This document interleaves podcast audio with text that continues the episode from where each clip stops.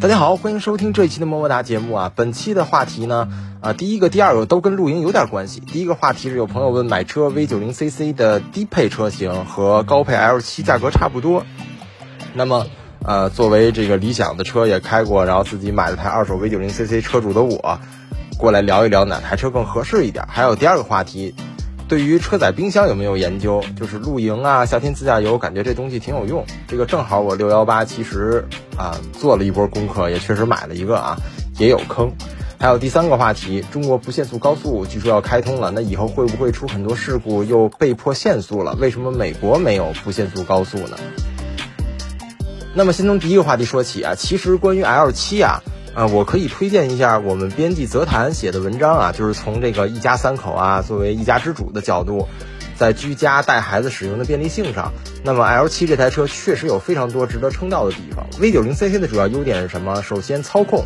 比 L7 这种车感受还是要好不少的，车头也不笨还算稍微有点驾驶乐趣，还有非常漂亮小众，肯定也算优点。我常常开玩笑说开上街我觉得就是在美化市容嘛这个外形是很棒的。但是除了这两点之外呢，好像 V90CC 就没有什么竞争力了。动力和平顺性还有拥堵环境驾驶，有电驱的时候这种舒爽的感觉是被完爆的，甚至油耗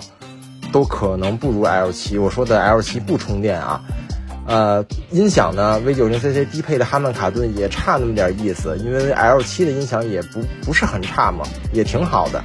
至于辅助驾驶系统，沃尔沃现在的还算好用，但比起理想以后可能继续的 OTA 升级，它的上限也已经到那儿了而且实话实说，90的这套辅助驾驶系统其实是挺有年头的。至于后排乘坐的感受呢，也不如理想， V90CC 后排座椅比较直嘛路噪呢开起来也比理想要大，就是隔音方面，除非跑120的时候它风噪小一点。像是 L7 的高配版还要带有空悬嘛，还能底盘升降，那么适用烂路的能力也会再好一点。露营的话，理想 L7 有外放电有内放电， V90CC 的话就需要花钱买个移动电站，而且充电也是个问题。当然最近听说像什么正皓要出这个就是直接从汽车的发电机12伏的发电机连线连过来充电会快一些但是这个实装起来可能也会有一点点麻烦，而且你的电量毕竟不可能跟 L7 这种30-40度的去比。两部车呢定价是差不多，但是 V90CC 是有购置税的。我记得我买我这台二手 V90CC 之前也去问过新车基本都办下来低配还是要过40万的，那么比 L7 依然要贵。还有新款 V90CC 有一些注意事项比如48伏的电池，它有一个薄片的电池嘛，放在前发动机舱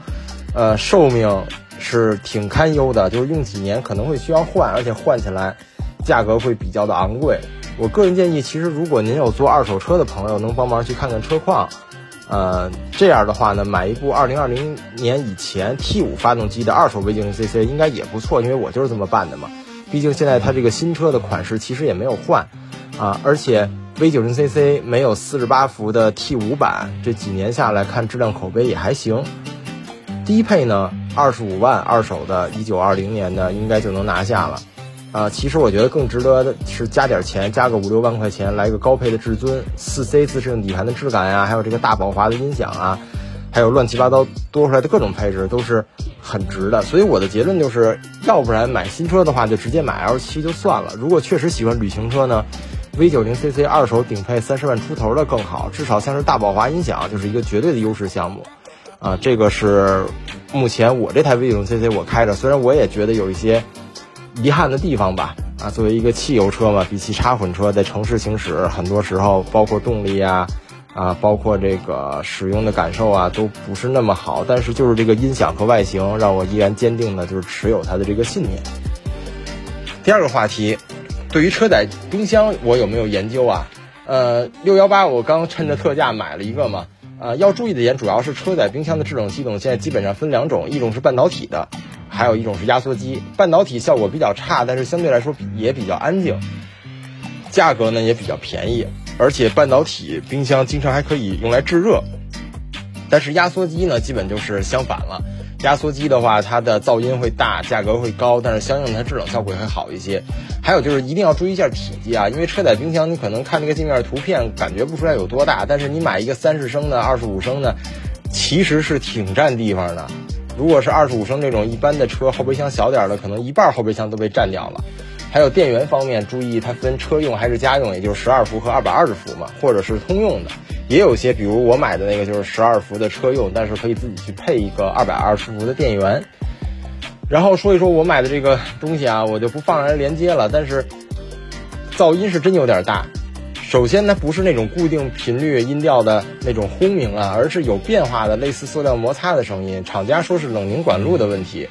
而且这种速度呢，我买的冰箱已经是12升的小容量啊，它是一个60瓦的压缩机，算是大马拉小车了，但我感觉也不算快。一瓶完全不凉的饮料扔进去，然后开车开着，基本上我估计得3-4个小时才能低到就是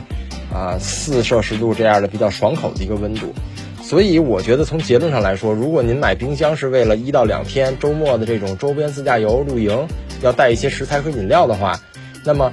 只要当天晚上到地方还能保持新鲜就 OK 了，就不必买车载冰箱了。最好的解决方案是加厚的 EPP 保温箱，这玩意儿特别便宜啊，几10块钱就能搞定。如果为了效果好，你可以买一大的，把小的再套里面啊，加上提前在冰箱里冷冻室冻好的冰袋，然后食材饮料呢也从家里的冰箱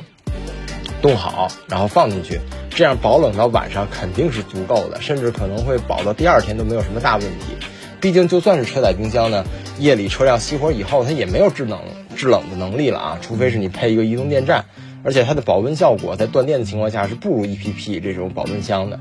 另外一种情况需要车载冰箱，就像是我比较喜欢喝冰镇的无糖可乐嘛，这个如果要是你自驾是在一些大城市之间啊，没有什么问题，用不着车载冰箱，就是我在服务区休息啊，或者是街边的这些小超市啊，我直接买凉的饮料现喝就可以了。